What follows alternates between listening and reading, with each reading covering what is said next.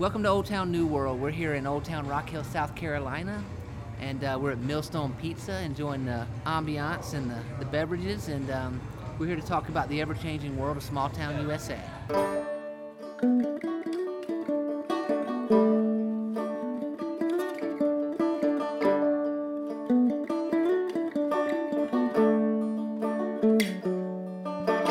Today, we have a guest with us named Amanda Leigh Varney, sometimes known as Mandy, but only by her family usually, unless her brother introduced you to her, then maybe you would call her Mandy too. But as far as I'm going to go with, is Amanda because that's the way I met you. So, Amanda, thanks for being here, first of all. Oh, thank you. Thank you for having me. Absolutely. You, Amanda, live in Rock Hill, is that right? Yes. Where Whereabouts? Uh, over by Winthrop and Substation 2. Okay, great. So near the university. Do you have any other uh, affiliations with the university? Did you go there or anything? No, I used to steal their internet years ago. Do they have passwords on it now? I think so. It's more secure than it used to be. Okay. So what brought you to Rock Hill? My family moved down here. My dad is sort of a rolling stone and a dreamer. makers. So he wanted to move down here. Um, so I, you know, we just came along because I was in the eighth grade. So Okay. Well, I guess you couldn't be like, I'm not going. You Actually, I protested, but it wasn't really going anywhere. go anywhere. And you moved down from where? I'm sorry. West Virginia, West Virginia. What part? Kind of the middle, or right in the middle of the state, not that far outside of Charleston. Oh, yeah, I've been to Charleston, West Virginia. Interesting place. It, it's revitalized, I guess, recently, huh? A little bit. It's there's not much there except for like people and their land and coal, and you know, You know, it there's seemed to have a gritty quality. Even the downtown that was revitalizing with like the pizza place, craft beer, and all that, it just had a gritty grittiness about it.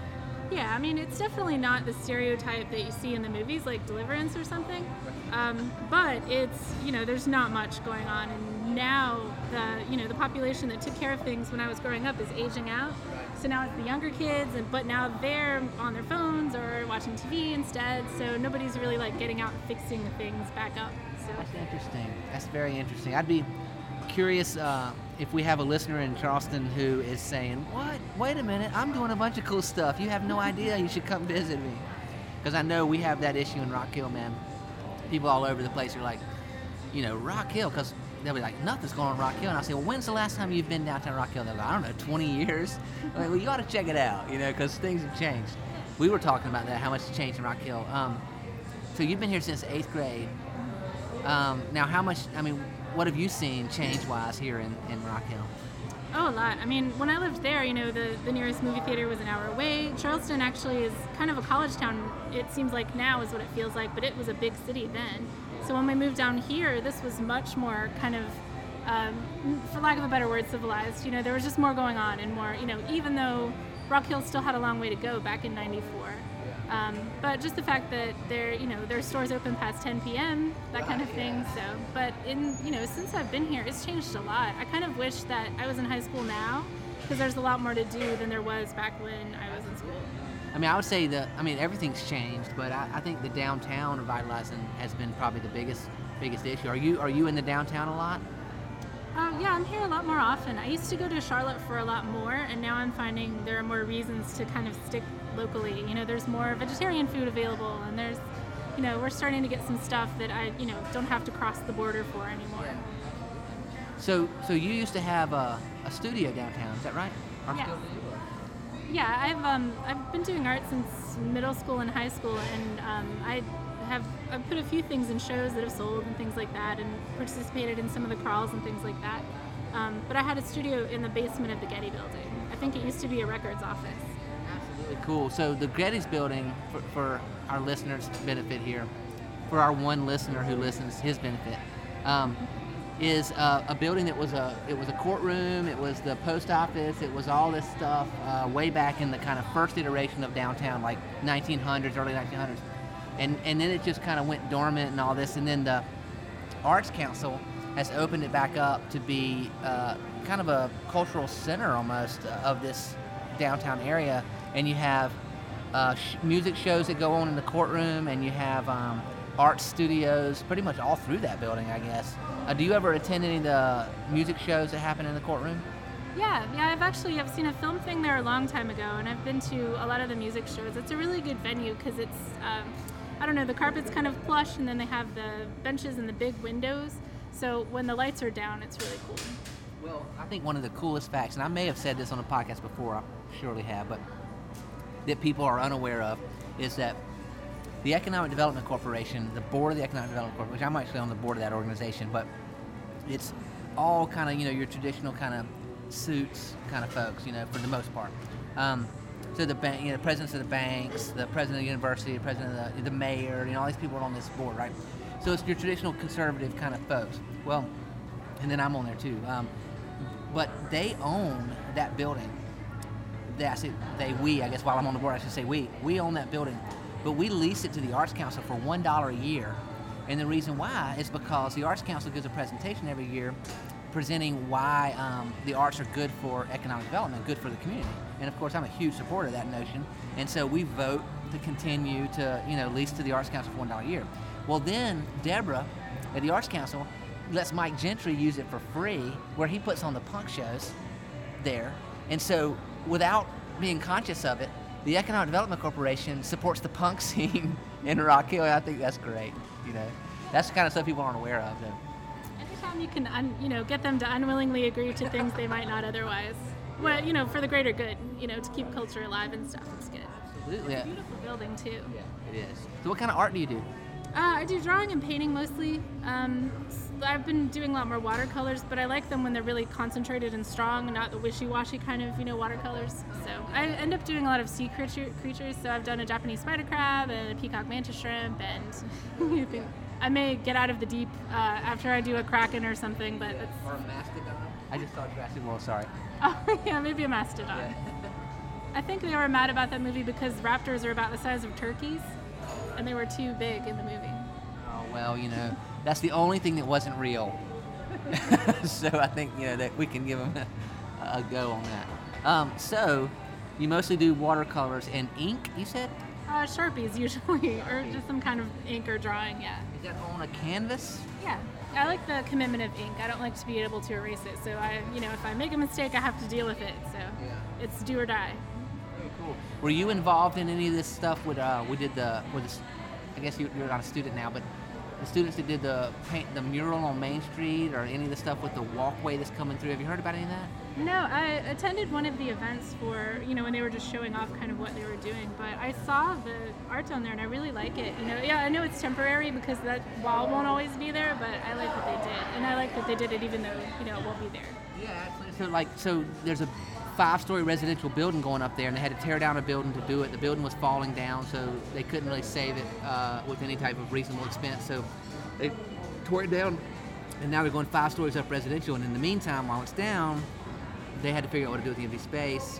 I thought it was great that they invited kids in to do a mural on a wall, and that they actually are commissioning a significant art piece that will be in the walkway between the two buildings. That's cool. I mean, you're an artist yourself. I mean, what are your opinions on art's role in you know the the bringing back of this downtown of this economy you know I think they're definitely like uh, it's really really needed. I mean, when you've got like big corporate art projects like those things that are on South Boulevard in Charlotte look kind of like giant vanilla wafers, and sometimes you're like, why is this even here? I'm sure they spent a lot of money on it, and it doesn't really move you very much. Um, so that's one reason why I like that one is because it gets the kids involved and they're, you know, like it's something colorful and it's something that, you know, I think it'll give a lot of soul to the, you know, our revitalization so it's not so sterile, which I know is a criticism of a lot of times when they kind of build cities up. Um, so I think it'll be good, you know, and if it can be moving. So I hope that they pick. I haven't seen it yet, but I hope they pick stuff that you know speaks to the community and fits in, and you know is keeps it interesting. Yeah, the, the mural they're going to do in that walkway is all about tying in the history of the community in different cultural ways, uh, or in different visual uh, ways, and even experiential ways. They're using space beyond the wall, the visuals on the wall. So it's, it seems to be really uh, promising terms of that. And I hear you, amen to the idea of. Um, I'm going to steal this, by the way. I'm going to steal putting soul in revitalization, keeping soul in. Um, just letting you know, I'm gonna steal that. But um, because I mean, you know, I always talk about the cultural center. You know, the I call it the the village, the connected village. You know, the new economy is about connectivity, but it's also about the village. I mean, the fact that we're sitting here in Millstone is a village thing. Like people are going back to wanting to live and walk and ride bikes and play and be kind of in a village environment where you have diversity and you have um, interactivity, as opposed to live way out in the suburbs where everybody looks like you, their house looks like you. That you know what I mean? It's more of that kind of. So, so what makes you live in the college and downtown district? Um, well, I was there. I've been there since I was about that age, to where I could pass to steal the internet, as previously mentioned. Um, but I just like being around all of that kind of energy. I like knowing that things are going on, especially when I don't have to go to those things. I just like knowing that they're happening around me. So it's not just a sleepy, quiet neighborhood, which is fine if that's what you're looking for. But you know, I just I like that there being you know stuff around. You can hear different kinds of music coming from different houses and things like that. So. I think that uh, it's the, it creates gravity that pulls people in. You know, when you have activity and energy. I mean, that was what we struggled with for so long trying to revitalize downtown. It was like a group of city leaders decide to revitalize downtown, but what does that mean to anybody? Like nothing ultimately. You know what I mean? I mean, yeah, that put a lot of public infrastructure investment into the downtown revitalization, which we needed, and that was good. But until people like yourself are down here, there's no energy. You know, so you know, a thousand voices. Like I think you, as someone who has a studio downtown and lives near the college, is a voice that was missing from the revitalization conversation for 15 years because it was just those people who you know met with the mayor on a regular basis who were revitalizing the downtown. I mean, do you feel like you ever encounter an opportunity to put your voice into meaningful civic endeavor, or does that not even come across your radar as you move around? Um, I know they had meetings not that long ago with Winthrop. Um, in conjunction with Winthrop, people were invited to go um, to talk about what we needed and that kind of thing. You know. Was that what that was? I think it might have been. And all the comments, everybody wanted to tear down the money, like every single person in the comments.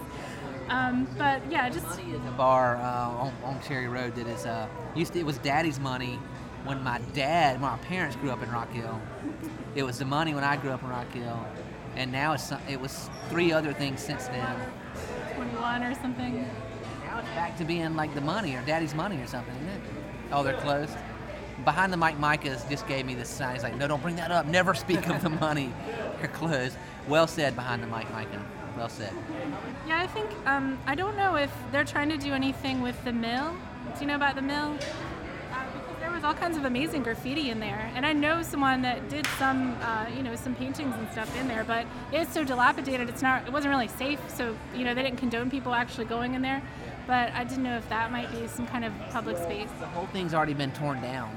And, That's um, right, it's already gone. Yeah, now, now, it, it, had caught on fire three times, and it was just a mess, and it was a chemical mess, and it was just bad news. Yet, I will give the city credit that they um, looked for opportunities to retain, you know, whatever they could retain from a historical perspective without it just getting, you know, astronomically ridiculous from a feasibility standpoint. But the part that had caught on fire and all the chemicals on that had to be torn down and abated. Spent five million dollars on abating that property and clearing it to like brownfield. But what they kept was the old powerhouse, which they used to power the whole mill from. And if you go in that powerhouse, man, it's so cool. Obviously, there's nothing digital back then, so everything is like it's like steampunk. Like everything is like these big wheels you spin and big knobs you twist and buttons you push. You know what I mean? And there's all these like gauges and gaskets, and that's how they ran the whole mill. The place is insane.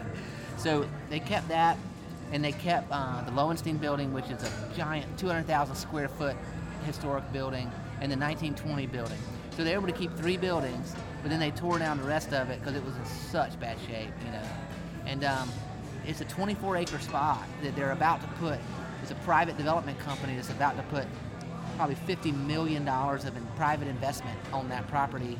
And the guy who's quarterbacking the whole thing is very much about um, being in line with and retaining the historic he's all about the new economy, walkable urbanism, you know, green space, and uh, paying homage to history. So he's he's he's on the right he's in the right space, from my opinion.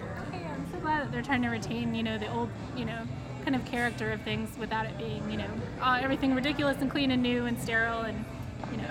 Sterile is the word. I mean, I'm gonna steal that too. Um, it, it's it's the negative outcome of poorly planned development. You know, when you just say it's cheaper to tear it down, clear it out, and build it with cheap new materials, you get sterile. You know, and you can't drive a cultural revitalization with sterile. You, need soul. Something that the kids won't respond to. yeah, exactly.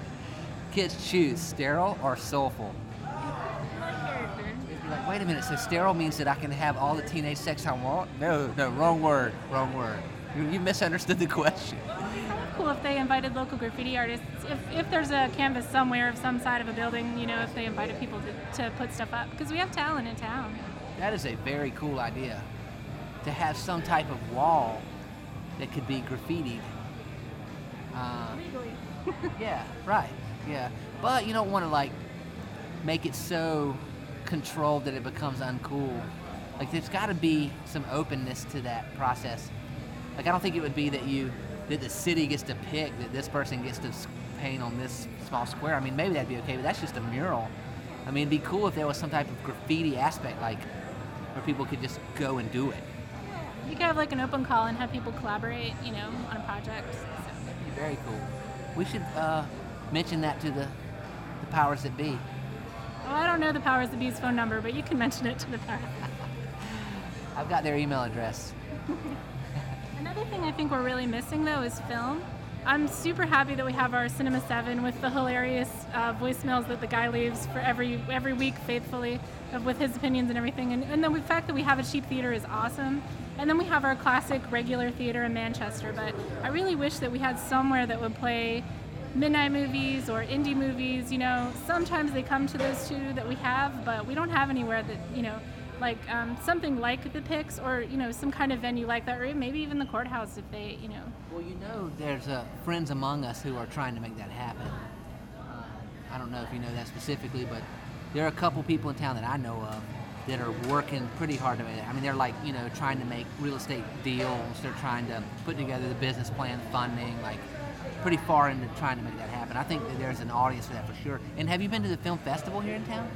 Uh, no, I haven't been to ours. I've been to the Charlotte one. Oh, okay, cool. Well, I know uh, behind the mic, Micah was uh, has been to the one here several times, and I think y'all won. You won the first one, didn't you? He he uh, just yelled yes from behind the mic. You can't hear it. Um, he's a quiet guy. He yells quietly. So what what did you win, Silent Micah? Uh, we won the audience award and the best in show. Wow, great things to win. That's a pretty big deal. Micah also won. Did he, did, did he tell you this past weekend for Gospel of Hip Bones? Uh, won in Bristol, Tennessee. I to watch that one. I'm like pleasantly surprised in the quality of their work. Because you know, usually when friends are in a band or they make something, it's like, oh, I'll see you because I'll support you because you're my friend, and then it's kind of mediocre you sometimes, and you're like, oh, that's great, good for you. But I genuinely like their stuff, and it's genuinely quality and good work. So that's a great point. I mean, to, to kind of extrapolate that point, it is it is it is a part of the kind of DIY culture and experience that you can have a lot of mediocrity, but at least there's a lot of creative activity, and from that comes unexpected greatness. You know what I mean? You have people that you'd never think, or that used to would never have had the resources. I mean, like Micah, I'm like, what? No, I'm just kidding. no, but I mean, you know, it comes from anywhere. Like it's unexpected. I might be at a show and I'm wanting to see the last band because they're good, and then like the the second band out of five is just amazing. You know what I mean? I'm like, where did they come from? You know, so it's very cool. If you if you foster an environment where people can be creative, good things will always come out of that. So. I agree with that. And I think that's a positive thing of the new economy, the new millennial generation, the idea that you're a, you're a photographer because you take pictures. You're a musician because you play an instrument. You're, it's not like that some outside uh, legitimacy, usually based on money, is going to come and legitimize you as being an artist. It's like, no, I'm an artist because I think seriously about and spend my time making art. That makes me an artist. You have to do the thing. You don't have to be some tortured soul. I have friends that went to MICA, the school in Baltimore, the art school, not the man, Micah.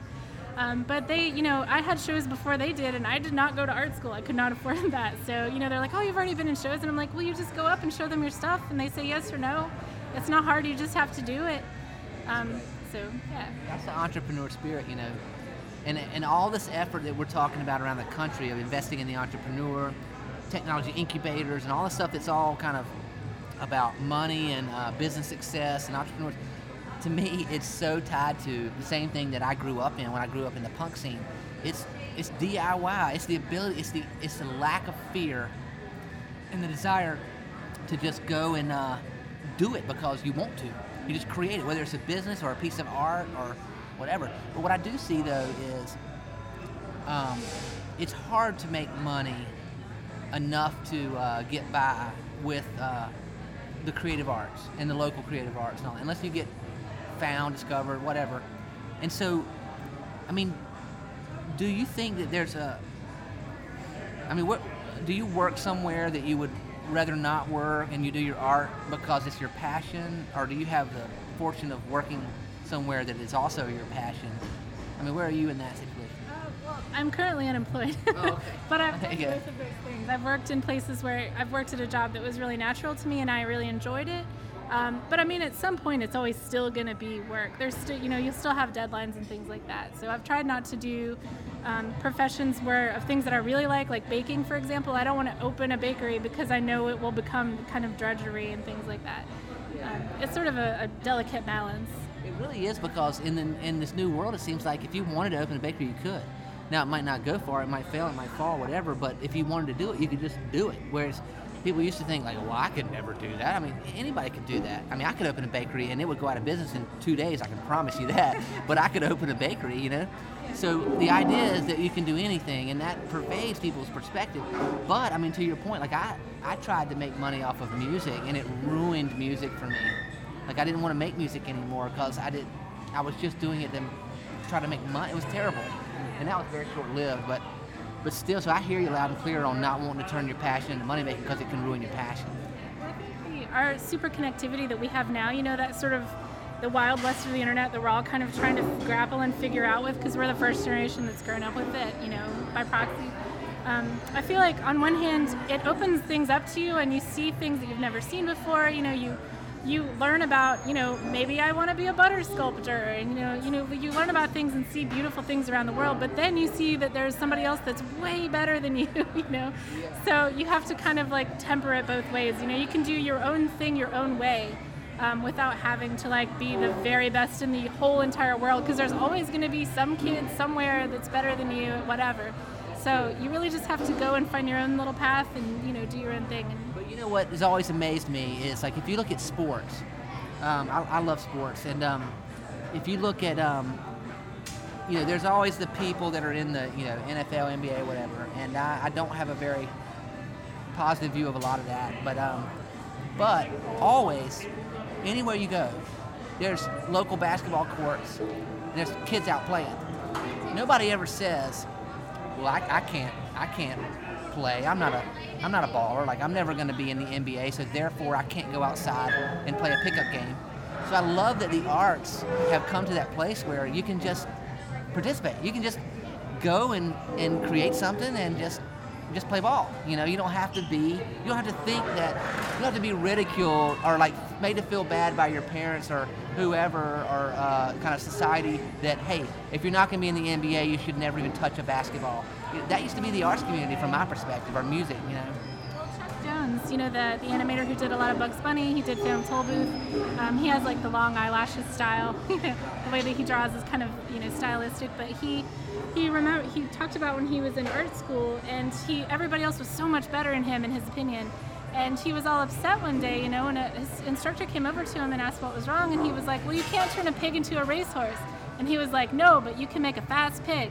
So Chuck Jones spent his life trying to, you know, be the fast pig, like doing the best of what he could do. So it seems like Rock Hill's finally growing up enough so that there's room to kind of relax and experiment a little bit like that. So I'm really happy that it's getting to a point where there's more going on, more activity, so everybody feels like they can kind of get out there and do what they're trying to do. You heard it here first. Rock Hill is a fast pig. That's that is quoted directly from Amanda Mandy Lee L E E Varney.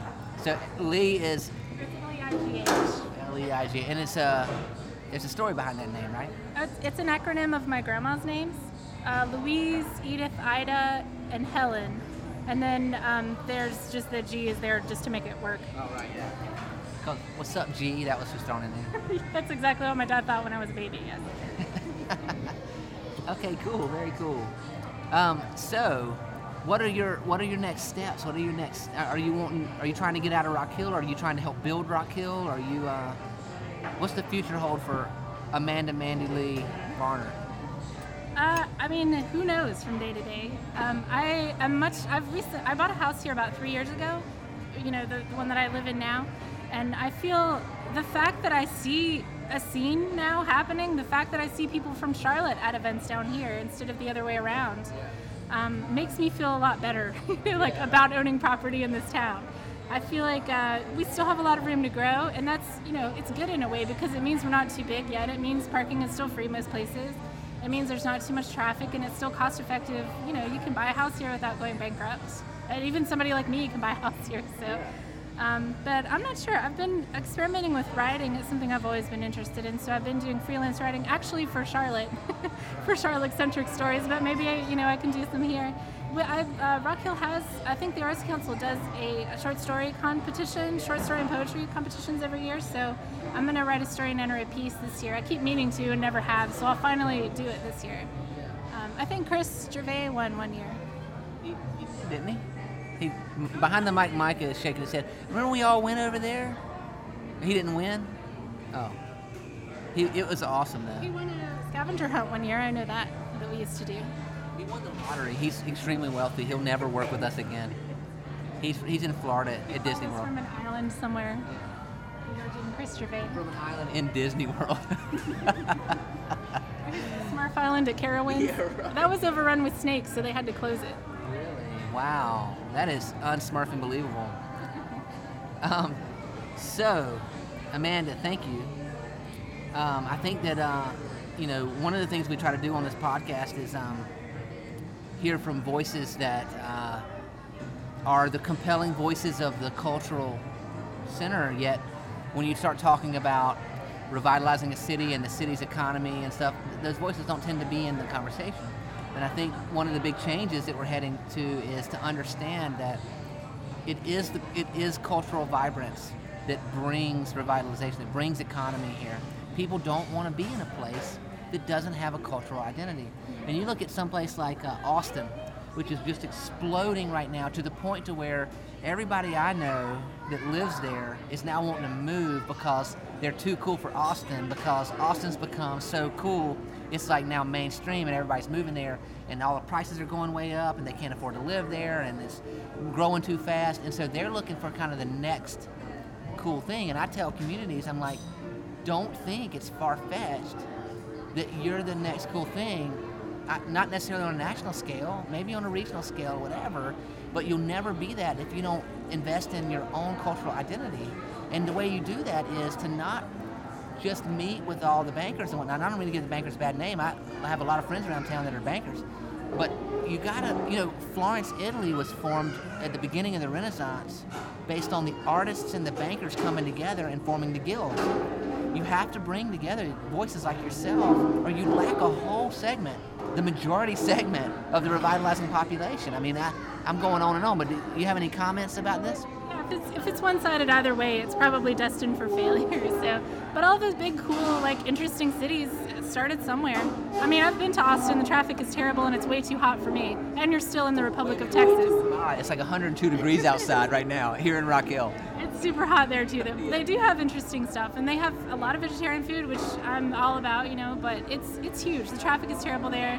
Um, people have compared that a lot to Charlotte because of the tree cover and everything, but everywhere started from somewhere. I think people always forget the past. Like, um, there's a quote that, like, you know, people always laugh at today's fashions, but follow religiously the new, or yesterday's fashions. But anyway, like, you know, people always, um, I don't think people realize where they are in time. You know, like, everybody was always rebellious to their parents from forever. You know, it's nothing new that you're doing, you know, and like, but people don't it, it's, it's you know you look at LeBron James or somebody and you're like that's a basketball player, but you can be one and you can might be like that too. You know, it's just hard work and vision, and it's I'm really heartened to know that our you know the powers that be that we've mentioned are interested in the other side of the coin, so that they're not just steamrolling ahead with um, you know a bunch of corporate decisions because that's really not the way to go to make somewhere interesting and livable. Amen. And I have to give uh, these folks credit because they they invited me on on their board and whatnot, and uh,